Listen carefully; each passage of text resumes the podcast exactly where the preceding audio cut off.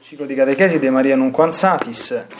Oggi eh, questa puntata cade assai opportunamente in un contesto, in un momento di una grande celebrazione liturgica mariana, quale è la festa dell'Annunciazione. Noi abbiamo già avuto modo di approfondire proprio il mistero dell'Annunciazione riguardo eh, appunto la fede di eh, Maria e parlando mh, di questo mistero proprio in relazione alla fede, de, de, alla fede, della Madonna, che è il primo degli argomenti che stiamo affrontando in questo nuovo ciclo di catechesi sulle virtù teologali della Madonna. Mh, questa è la sesta parte e, e di, continuiamo anche oggi, a, dovremmo terminare a vedere la fede di Maria nella Sacra Scrittura, che è il punto, diciamo così, che a noi interessa di più, ecco, il taglio proprio di queste nostre conversazioni vuole essere fondamentalmente ecco, improntato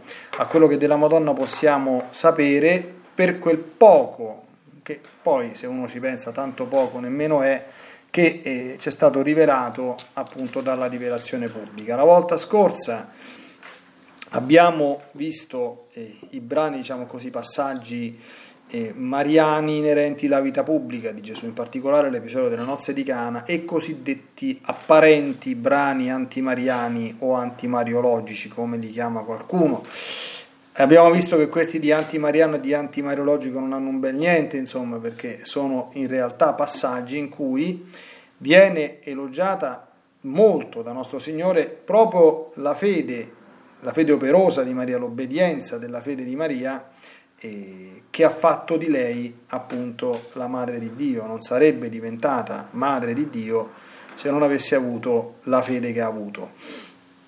Ora noi eh, oggi in particolare eh, vedremo i momenti drammatici, quindi i momenti in cui la fede della Madonna ha dovuto, come dire, passare attraverso la grande tribolazione della prova. Quindi vedremo la fede di Maria sotto la croce.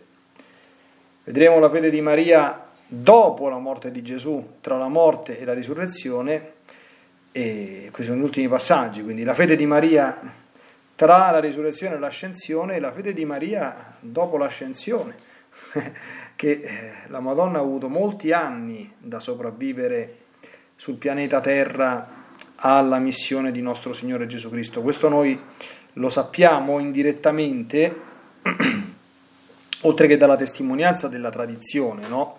Sapete che c'è una pratica devota approvata dalla Chiesa, quindi una pia devozione, che sicuramente le nostre amatissime suore ben conoscono, che è quella della corona francescana. La corona francescana, detta anche la corona dei Gaudi della Madonna, io ne ho parlato proprio in sede di Radio Buon Consiglio quando abbiamo fatto un vecchio ciclo di catechesi su spazio giovane dedicato alla, alla, preghiera cristiana. Se non ricordo male, c'è stata una trasmissione dedicata anche a questo, no? quindi, quindi, per chi volesse approfondirla può andarla a reperire nell'archivio del mio materiale multimediale. Questa corona racconta appunto i sette gaudi della Madonna, che sono l'annunciazione, la visitazione, la nascita di Gesù, l'adorazione dei magi, il ritrovamento di Gesù fra i dottori, l'incontro con Gesù risorto e l'assunzione, quindi prende un pochino dei misteri del Gaudiosi del Rosario, ne prende 4 su 5 e poi aggiunge questi episodi, no? l'adorazione dei magi, l'incontro con Gesù risorto e l'assunzione, che sono stati ovviamente tutti quanti momenti di grandissima gioia da parte di della Madonna. E poi al termine di queste 70 Ave Maria, quindi sono Padre nostro e 10 Ave Maria per ogni mistero, si aggiungono due Ave Maria. Questo perché? Perché c'è una pia tradizione secondo cui la vita terrena della Madonna sarebbe stata di 72 anni. Questo numero eh, è abbastanza attendibile perché eh, si fonda, mm, diciamo, ci, ci, si arriva abbastanza bene se si, se si studia l'attività apostolica di San Giovanni Evangelista. San Giovanni Evangelista per un certo periodo noi non abbiamo tracce della sua attività pubblica di predicazione dopo l'ascensione. Ce l'abbiamo appunto dopo una 20-25 d'anni. E sappiamo anche che San Giovanni Evangelista è poi morto proprio decrepito, è arrivato intorno al 100 avanti, dopo, dopo, dopo Cristo, l'Apocalisse, che è l'ultimo libro della Sacra Scrittura, è molto, molto, molto tardivo, no? Quindi eh, sembra che il nostro Signore gli abbia fatto recuperare eh, gli anni, diciamo così, impiegati, non perduti certamente, a custodire, a vivere a fianco alla, alla Madonna, e con un surplus di, di, di, vita molto, molto longeva, no? E quindi questo fa, diciamo, pensare che si arrivi realmente, insomma, a questo, a questo, a questo numero, quindi a questi 72 anni. Quindi e, ehm, dobbiamo certamente interrogarci anche sulla fede di Maria, questo per dire anche che, che cosa è successo dopo.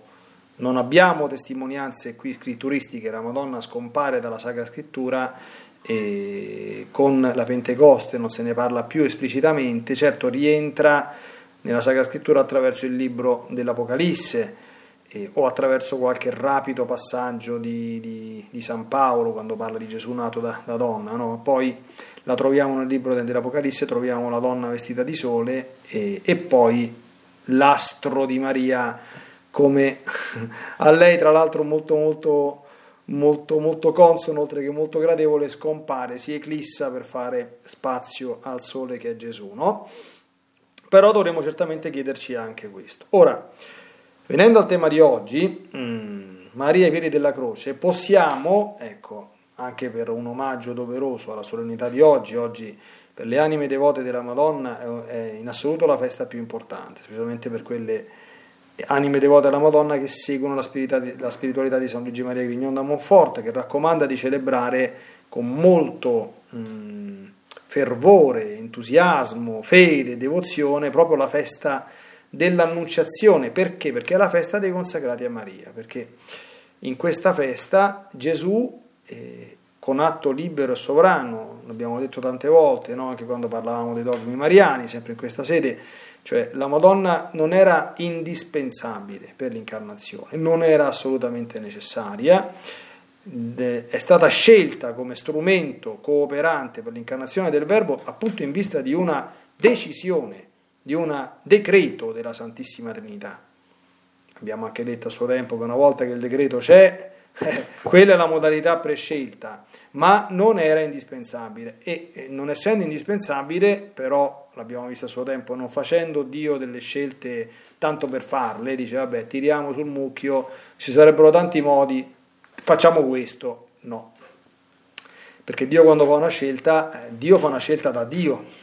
Noi non siamo buoni a fare scelte da Dio perché noi siamo degli esseri umani ed è dimostrato perché quando dobbiamo fare una scelta, eh, che ne sai qual è la cosa migliore da fare? Se qualcuno è così bravo, dobbiamo metterci a pregare, dobbiamo fare discernimento, dobbiamo cercare di raccapezzarci perché non lo sappiamo quale sia la cosa migliore da fare in tante circostanze, no?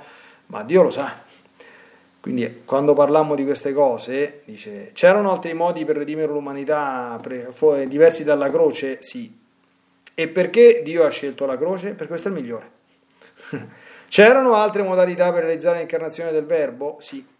E perché è stata scelta la Madonna? Perché è la via migliore. Non possiamo mettere in dubbio questo qui, perché Dio, perché Dio agisce da Dio, d'accordo? Quindi se fa un, dice, è una libera scelta? Certo. Dio non c'ha nessuna necessità? Evidentemente. Ma proprio perché è una libera scelta, paradossalmente, come dire, carica ancora di più di significato eh, la scelta fatta. Allora cosa dice San Luigi?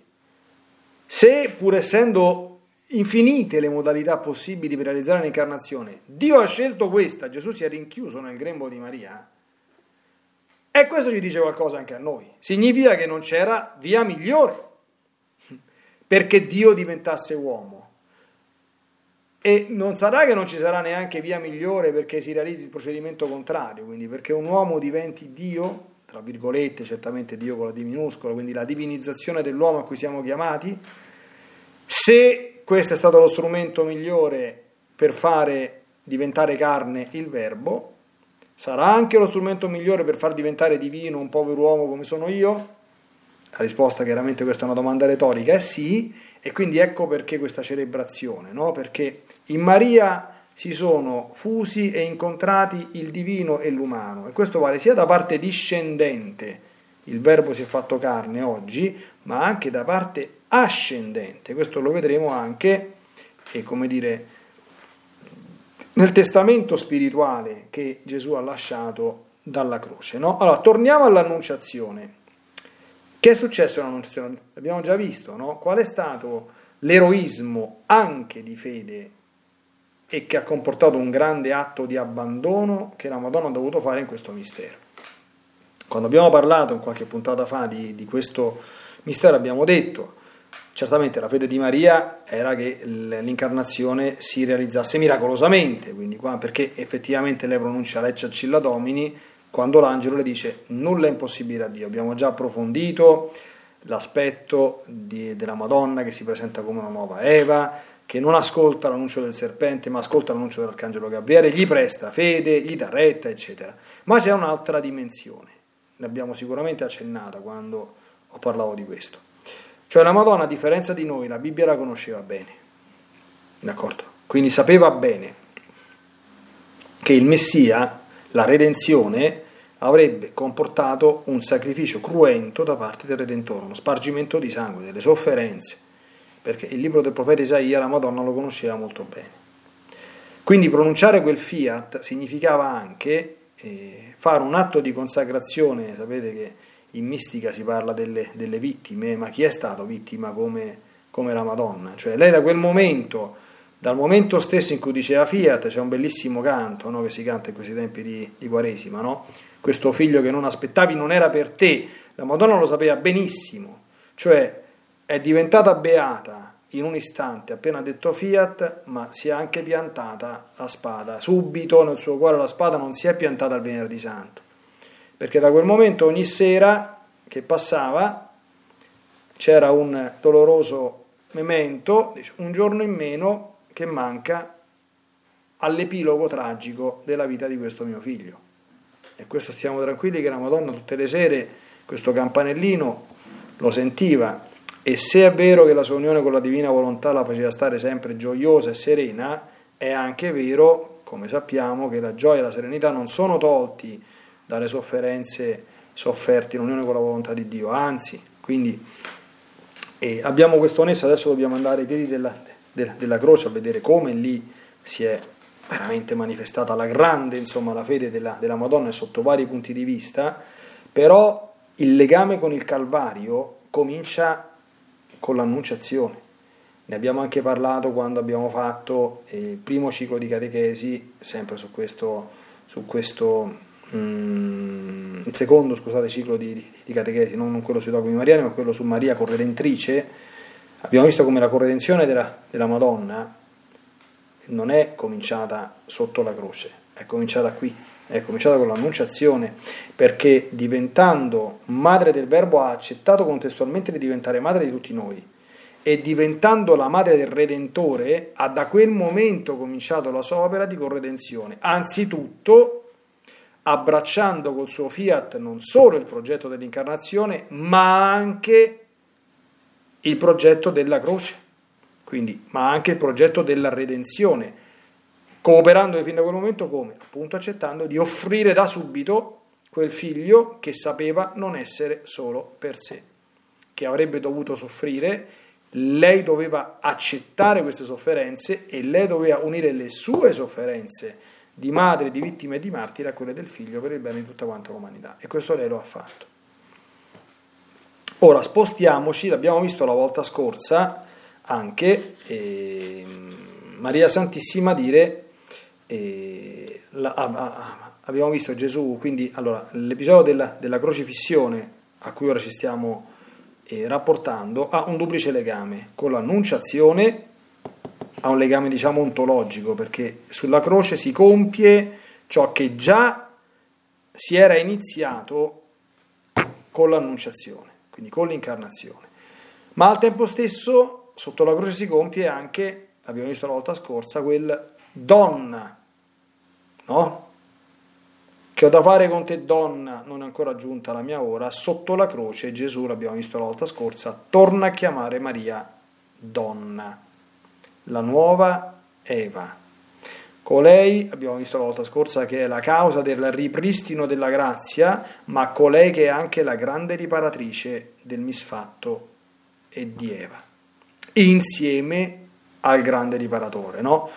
anche qui abbiamo approfondito molto nel secondo ciclo di catechesi quando abbiamo parlato della corredentrice.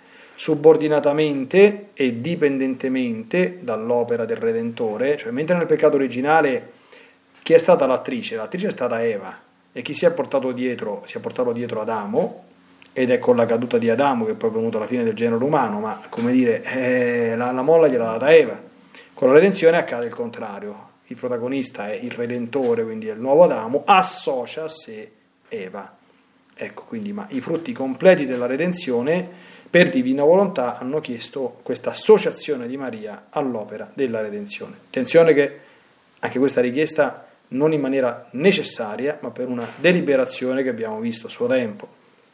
La sua convenienza e la sua eh, assoluta importanza e quando abbiamo parlato di questo tema, per cui adesso non lo ripeto. Adesso dobbiamo andare a vedere un'altra cosa, dobbiamo metterci nei panni di Maria e vedere come lei ha esercitato la fede ai piedi della croce. Beh, insomma, allora, la cosa prima e principale, eh, Gesù aveva fatto una profezia, che tutti gli apostoli sarebbero stati dispersi, d'accordo? E che avrebbero perso la fede. Dice, tutti voi e percuoterò il pastore e le pecore saranno dispersi. Voi tutti sarete dispersi questa notte per causa mia. Percuoterò il pastore e le pecore saranno dispersi. Tu, Pietro, negherai addirittura di conoscermi e voi scapperete tutti quanti. Allora, proviamo a immaginare i sentimenti della maggioranza del gruppo apostolico, perché poi si è ripreso un pochino Giovanni, ma anche Giovanni ha vacillato, anche se poi Giovanni stava sotto la croce, e, e andiamo soprattutto a a ricordare sulla base dei Vangeli come erano i sentimenti e la fede degli apostoli dopo la morte di Gesù, no? Adesso tra, tra un mesetto circa che sarà arrivato il tempo di Pasqua avremo modo di... Ecco, ma gli apostoli erano tutti increduli. Perché erano increduli? Perché la passione e la morte di Gesù avevano fatto perdere la fede a tutti. Ma possibile che questo è veramente il figlio di Dio? uno che va a soffrire una roba del genere, uno che si fa trattare in questo modo, uno che lo provocano e gli dice ma scendi dalla croce e rimane appiccato sulla croce, anziché dargli quella bella dimostrazione. Può Dio morire? Cioè ci sono tante, cioè noi adesso per tutto quanto facile, ma proviamo un attimo a calarci dentro e questi la fede l'hanno persa. Eh.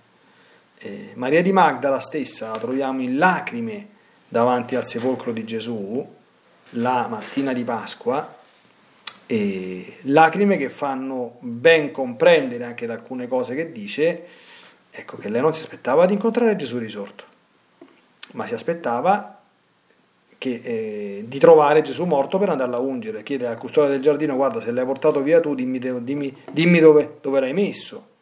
Attenzione però, torniamo, facciamo un passo indietro, quando abbiamo visto che cos'è la fede, su cosa si fonda la fede. La fede si fonda sulla parola e sulle promesse di Dio. Cosa aveva detto Gesù? Non una volta sola, ma per tre volte. Il figlio dell'uomo sta per andare a Gerusalemme. A Gerusalemme sarà massacrato, sarà torturato, sarà flagellato, sarà sputacchiato, coronato di spine, crocifisso, attenzione, ma il terzo giorno risusciterà. Ecco la fede. il terzo giorno risusciterà. Chi è che ha conservato la fede nella risurrezione? C'è una tradizione incontrastata nella Chiesa, tra l'altro molte volte ribadita, io lo ricordo bene, insomma, perché è uno dei papi che io ho potuto seguire, insomma, perché è stato uno, uno dei papi operanti nella mia vita, insomma, anzi per, per, per quello, quello, che ricordo meglio, insomma, perché San Giovanni Paolo II è stato papa dal 78 al 95, insomma, io sono, eh, eh, ero bambino, mi ricordo benissimo quando, quando fu eletto e, e, quando è morto il papa io ero diventato prete, insomma, quindi ci sono stati lunghi anni, insomma, prima di, di, di, di scuola di, San Giovanni Paolo II, no? San Giovanni Paolo II diceva sempre, la Madonna è l'unica che ha conservato la fede nella risurrezione, l'ha conservata per tutti noi. Quindi questo è indubbio. E attenzione, anche la Madonna è stata messa durissima prova, eh?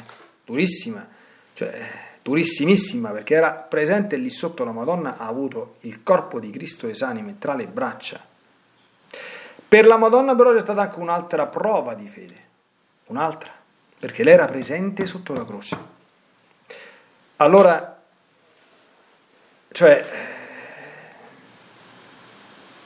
essere presente per la Madonna sotto la croce, qui oggi dobbiamo fare uno sforzo.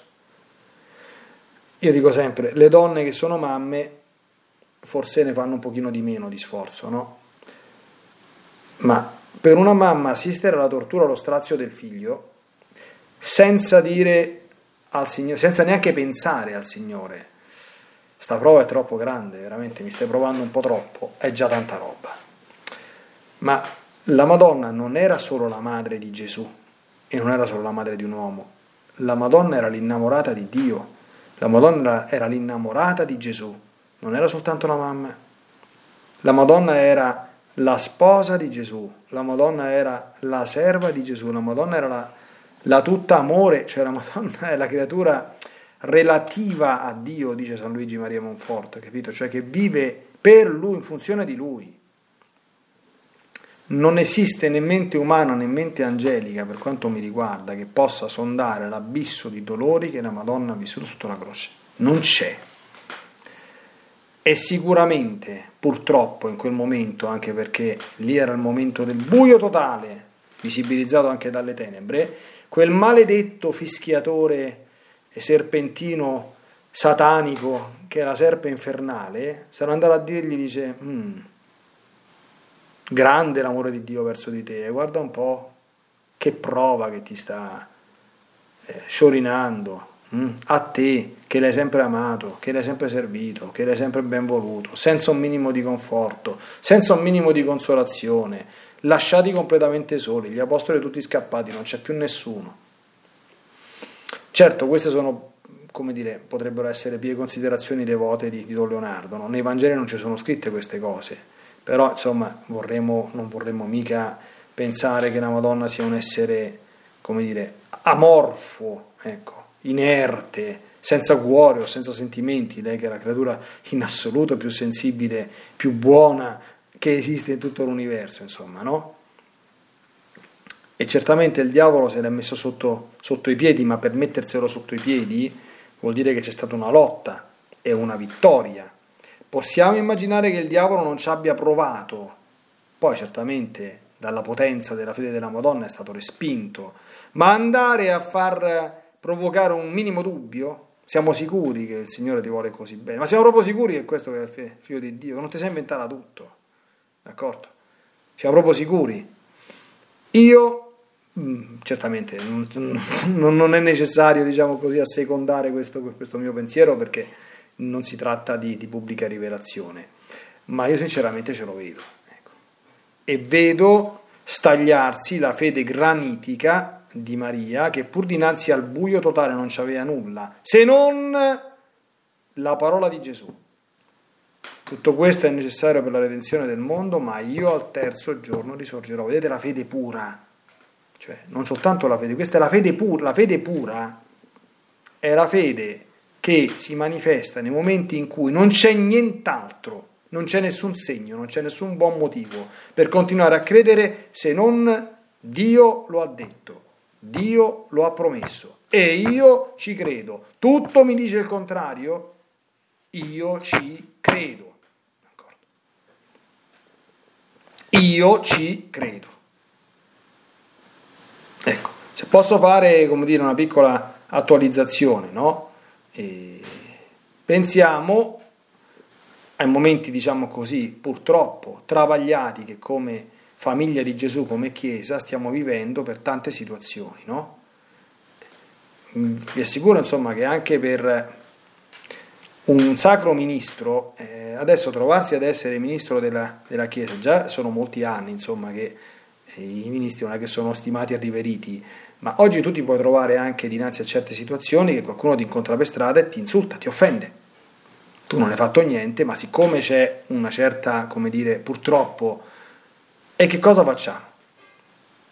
Dice, dice ma adesso che con tutto questo fatto qui, eh, come ci rialziamo in piedi? Ma certo che ci rialziamo, ci rialzeremo sulla promessa di Gesù perché le porte degli inferi non possono prevalere. Se anche le porte degli inferi hanno fatto man bassa, sono riuscite a contaminare, sono riuscite a entrare in alcuni cuori di alcuni membri della Chiesa, non possono vincere la battaglia. Dici, ma come? Adesso è un disastro, ti danno tutti quanti addosso, c'è un clima avvelenato. Adesso è il momento della fede. Adesso è il momento della fede. Perché se Gesù ha detto una cosa, quella cosa, non ci stanno santi. Le porte degli inferi non prevarranno, ti muoveranno guerra, diceva una volta ai profeti, ma non ti vinceranno. Non avere paura, non ti preoccupare. Vai avanti, stai sereno, stai tranquillo. Capite?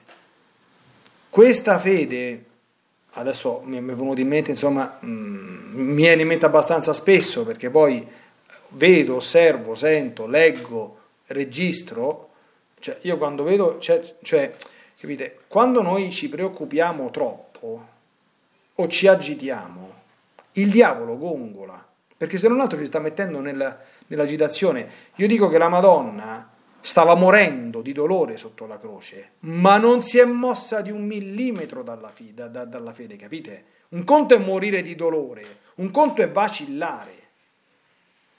Cioè la, la, fede della Madonna è rimasta stentorea, ferma, ferrea, intangibile, intoccabile, capite? Allora tutti noi soffriamo per tante realtà, certo che soffriamo. Piangiamo? Certo che piangiamo.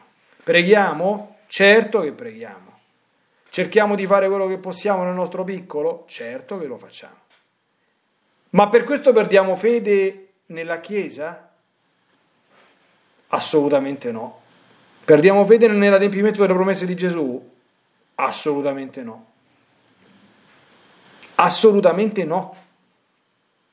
Perché se Gesù dice, dice una cosa, quella è.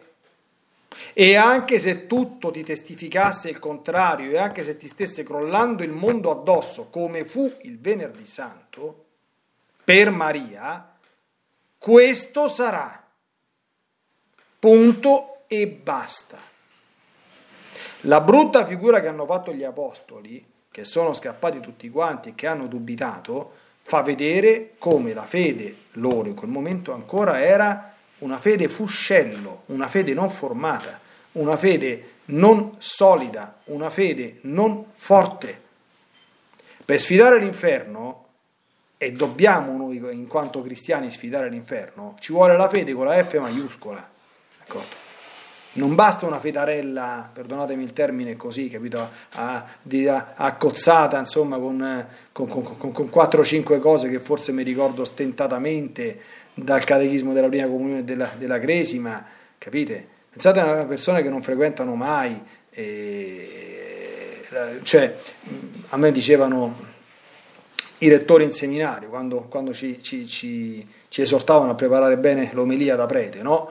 ci dicevano guarda che già oggi a messa ci vengono in pochi, ma per la, per la stragrande maggioranza dei fedeli l'unica fonte di formazione sono quei 10, massimo 15 minuti che tu parlerai ai fedeli dal pulpito la domenica. Quindi vedi di giocarteli bene, vedi di dire qualche cosa di utile, di sensato, di costruttivo, perché per molti, finito quello, proprio per molti, per pochi finito quello non c'è più niente, per la stragrande maggioranza non c'è proprio più niente. Certo con una fede ridotta in queste, in, in queste condizioni, contro le, gli assalti che stanno facendo oggi purtroppo le scorribande permesse dalla divina volontà per i suoi disegni, le potenze del nemico, cioè con una fede di questo genere tu sei già morto, sei, capito? perché non, non, non, si può fronteggiare l'inferno con una fede che non sia modellata, non uguale perché è impossibile, ma simile a quello con cui la Madonna stette sotto la croce. Capite? Quindi la ferrea fiducia nell'adempimento delle parole di Gesù e la ferma convinzione che Dio non l'aveva abbandonata, che Dio non era cattivo a chiedere una cosa del genere, perché il fischio satanico nel giardino dell'Eden è Dio non ti vuole bene, Dio è cattivo. Dio ti sta togliendo, privandoti della conoscenza dell'albero del bene e del male, non una cosa tra le tante, sai, poi fa tutto meno che una cosa che ce fa. No, no, Dio ti sta dicendo, ti sta togliendo, cioè la più bella di tutte le cose, capito? Cioè, ha voglia di dire, posso fare tutto meno la cosa più bella che esiste. E quindi il veleno, l'insinuazione, era Dio è cattivo, Dio non ti vuole bene. Alla Madonna, questa insinuazione ci sputa sopra, d'accordo? E se non l'ha fatto materialmente perché era una gran signora, l'ha fatto certamente spiritualmente.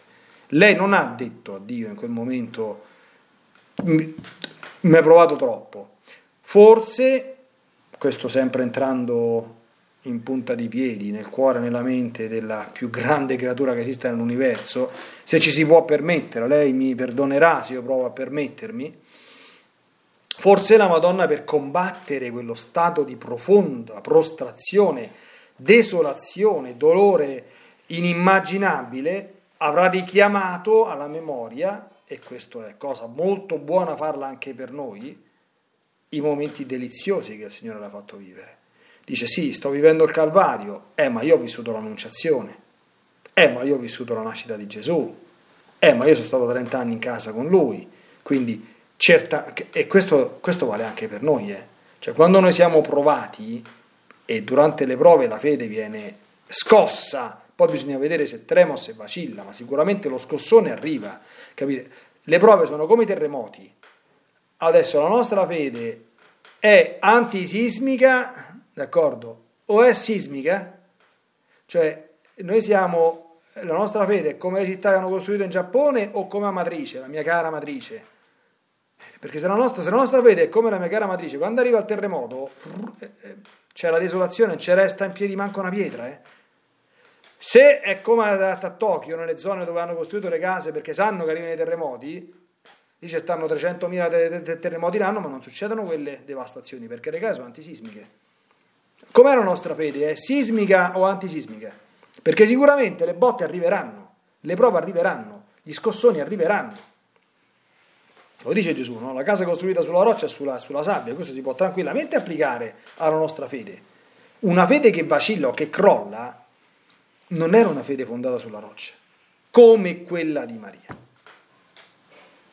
Allora, il test, la prova della nostra fede si vede appunto quando siamo provati. Andiamo a dire a Abramo che fede che aveva, d'accordo? Andiamolo a chiedere Abramo che fede che ci ha dovuto avere in certi momenti, no? E andiamo a chiedere alla Madonna la fede che ci ha avuto sotto la croce. Ecco, questo è il primo aspetto. Poi c'è il secondo aspetto, il testamento spirituale. Donna, ecco tuo figlio, figlio, ecco tua madre.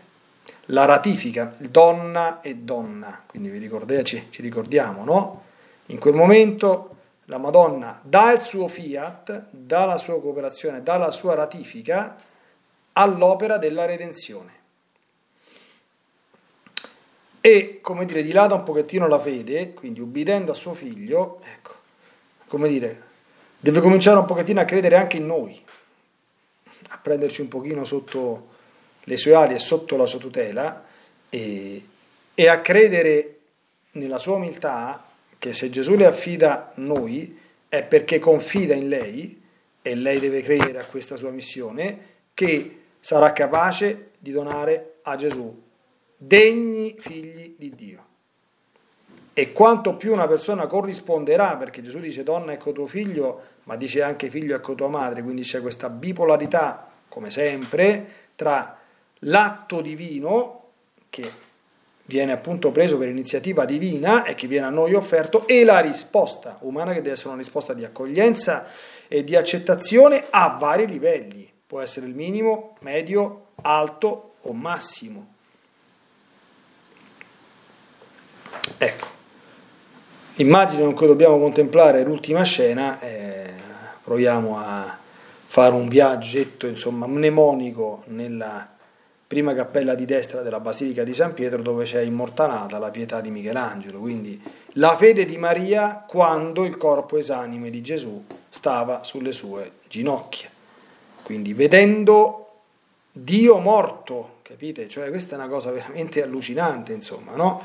E, e in quel momento dire no, E guardate che la Madonna l'ha proprio viste le spoglie mortali rigide, immobili, Gesù che non parlava più, che non respirava più, mm, massacrato da tutte quante le, le, le ferite, squarciato in maniera orribile, irriconoscibile. L'ha accompagnato al sepolcro, l'ha visto seppellire, ha visto la pietra rotolarsi davanti. Ecco, come è stata la Madonna? Ecco perché eh, la Chiesa ha sempre venerato il sabato in memoria di Maria, no? Perché il sabato è il giorno della Madonna. Il sabato è stato perché Gesù è morto alle 3 del pomeriggio di venerdì ed è risorto il terzo giorno, ma non dopo tre giorni, qui si apre un'altra eh, elegante disputa, no? All'aurora della domenica, quindi mezza giornata del venerdì e la primissima parte della notte della domenica, ma poi di fatto un giorno intero senza Gesù in questa maniera terribile, la Madonna l'ha vissuto il sabato santo. Il sabato santo che tra l'altro, come sappiamo, nella Chiesa c'è il silenzio assoluto, no? E in qualche parrocchia, io per esempio questo lo faccio, c'è la pia pratica, devozionale certamente, non, non liturgica, dell'ora dell'addolorata, quindi in quel giorno ricordare i dolori di Maria. La Madonna nel sabato santo ha vissuto senza dubbio dolori fortissimi, veglia ininterrotta, io penso che abbia ben poco mangiato e ben poco dormito, questo è sempre un mio pensiero personale, e soffrendo enormemente, abbia però vegliato in fortissima attesa dell'alba della risurrezione, conservando assolutamente integra, intatta la fede nella risurrezione, ripensando e ricordando, anche se in quel momento sicuramente, sicuramente, presumibilmente, ma quasi sicuro secondo me, c'era silenzio da parte del cielo, eh? quindi c'era abbandono da parte del cielo, quindi la Madonna abituata ai contatti continui con il Signore stare in silenzio, insomma, ma anche lei ha avuto questa prova terribile della fede, quindi rimanere il terzo giorno risusciterò e attendere lentamente eh, la Madonna nella vita terrena anche lei come noi è stata legata all'istante presente quindi non poteva andare avanti e indietro accelerare o ritardare le frequenze del tempo eh. Questo non lo può fare nessuno fino a quando siamo in, questo, in questa valle di lacrime e anche la Madonna insomma pur essendo la Madonna era soggetta a questa limitazione e, e poi è arrivata l'alba della risurrezione e anche qui tradizione antichissima, che qui San Giovanni Paolo II, ma anche Benedetto, anche Francesco, insomma, sempre hanno avallato questa cosa.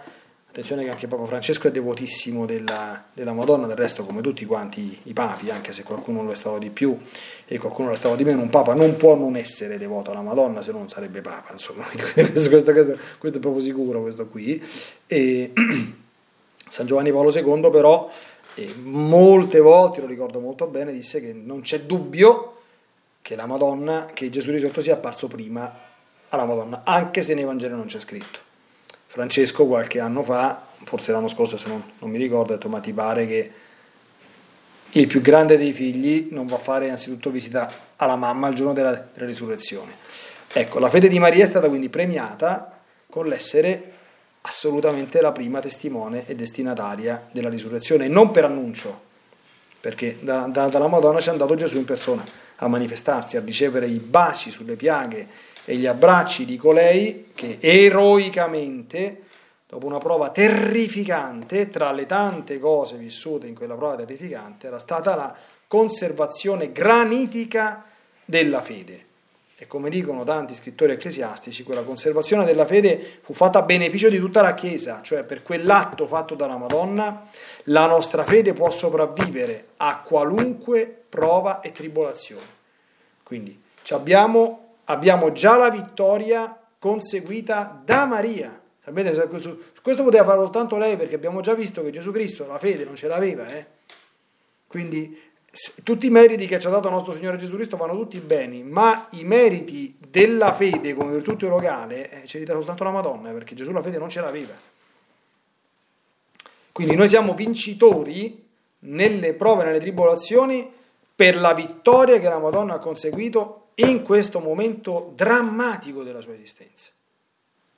premiato poi con l'alba della risurrezione. Dopo la risurrezione Gesù sappiamo che è stato sulla pianeta Terra per una quarantina di giorni, poi è sceso al cielo. Anche qui dobbiamo provare a accostarci devotamente al cuore di Maria e pensare a questo episodio. Prima di questo episodio, dopo dieci giorni, eh, no, dopo questo episodio c'è anche stato poi quello della Pentecoste e poi l'assunzione della Madonna. Allora, cosa poteva, potrà aver pensato la Madonna il giorno dell'ascensione? Il giorno dell'ascensione la Madonna ha detto un altro grande fiat. Ecco, e, e sapete che ogni volta che c'è un fiat c'è un atto di obbedienza della fede. Allora, Gesù lasciava il pianeta Terra, quindi lasciava la Terra, lasciava la, la presenza sensibile, percepibile della sua Santissima Umanità sul pianeta Terra. È chiaro che non se ne andava, così come non aveva lasciato la Santissima Trinità incarnandosi, adesso non lasciava la Terra glorificando la sua natura umana. Però certamente per la Madonna iniziava un tempo nuovo. La presenza sensibile, corporea, fisica di Gesù è certo che per lei non c'era più. Se da un lato questo le dava una grandissima gioia perché eh, lei era ben felice che l'umanità santissima di Gesù dopo tanta tribolazione fosse glorificata, certamente ne sentiva anche un grande dolore per la privazione, ma disse il suo fiat, perché la fede si esercita sempre e sempre e comunque quando c'è una manifestazione di un volere divino. Dinanzi a un volere divino c'è sempre da fare un'obbedienza di fede, cioè un nuovo fiat da dire. Quel fiat che la Madonna disse all'Annunciazione, ora doveva dirlo per l'ascensione. Come scese il Verbo nel tuo grembo, ora torna nel seno del Padre. Fiat ecce ancilla domini, ora e sempre. Da quel momento per la Madonna comincia un altro, l'ultima parte della sua vita terrena, il compito di stare vicino alla Chiesa nascente. Ecco perché è rimasto tutti quegli anni sul pianeta Terra. Ad accompagnare i primi passi della, della fede. Gesù se n'è andato aveva predicato soltanto per tre anni, ma ha lasciato per una buona venticinquina d'anni la Madonna come presenza materna vigile e premurosa ad incitare, ad infiammare, ad aiutare i primi passi della Chiesa nascente. Questo lo sappiamo indirettamente dal fatto che la Madonna fece fare agli Apostoli la prima novena di Pentecoste. Era presente, questo c'è scritto nella Bibbia.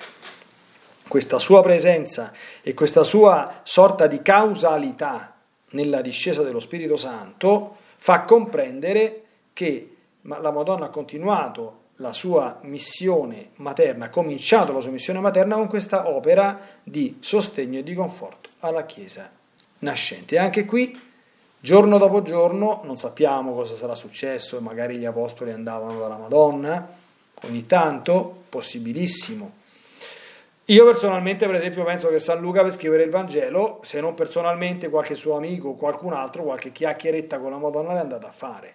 Cioè, io so, a volte gli, gli, gli esegeti si scervellano su tante ipotesi di composizione dei brani, ma chi, cioè, come sappiamo, il testo del Magnificat. Insomma, se la Madonna è rimasta altri 25 anni sul pianeta Terra, qualcuno gliel'ha andato a chiedere e lei gliel'ha, gliel'ha dettato, gliel'ha, gliel'ha, detto, guarda, io dopo che, che Elisabetta mi ha detto queste cose ho levato questo cantico al Signore, che è molto, diciamo così, più semplice, no?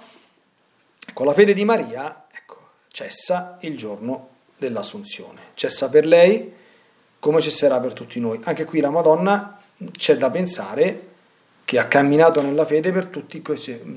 Il nostro Signore gli avrà detto per quanti anni ancora doveva rimanere sul pianeta Terra? Io credo di no. D'accordo? Forse, come è successo a qualche santo, c'è da pensare che nell'imminenza dell'assunzione eh, potrebbe la Madonna aver eh, avuto sentore che era quasi ora di lasciare questo mondo. Certamente sì. In ogni caso la fede di Maria cessa il giorno dell'Assunzione, dove riceve la ricompensa di tutte quante le sue virtù, ecco, in particolare dell'esercizio assolutamente continuo ed eroico della fede in queste circostanze della sua vita terrena che abbiamo piano piano insomma, cercato di sondare alla luce degli essenziali riferimenti biblici, ma sufficienti per poterci fare una prima idea della fede di Maria. Una buona solennità dell'Assunzione a tutti e appuntamento per chi lo desidera alla prossima puntata. La mia benedizione, Ave Maria. Lucky Land slots, you can get lucky just about anywhere. Dearly beloved, we are gathered here today to. Has anyone seen the bride and groom? Sorry, sorry, we're here. We were getting lucky in the limo and we lost track of time. No, Lucky Land Casino, with cash prizes that add up quicker than a guest registry. In that case, I pronounce you lucky. Play for free at LuckyLandSlots.com. Daily bonuses are waiting. No purchase necessary. Void where prohibited by law. 18 plus. Terms and conditions apply. See website for details.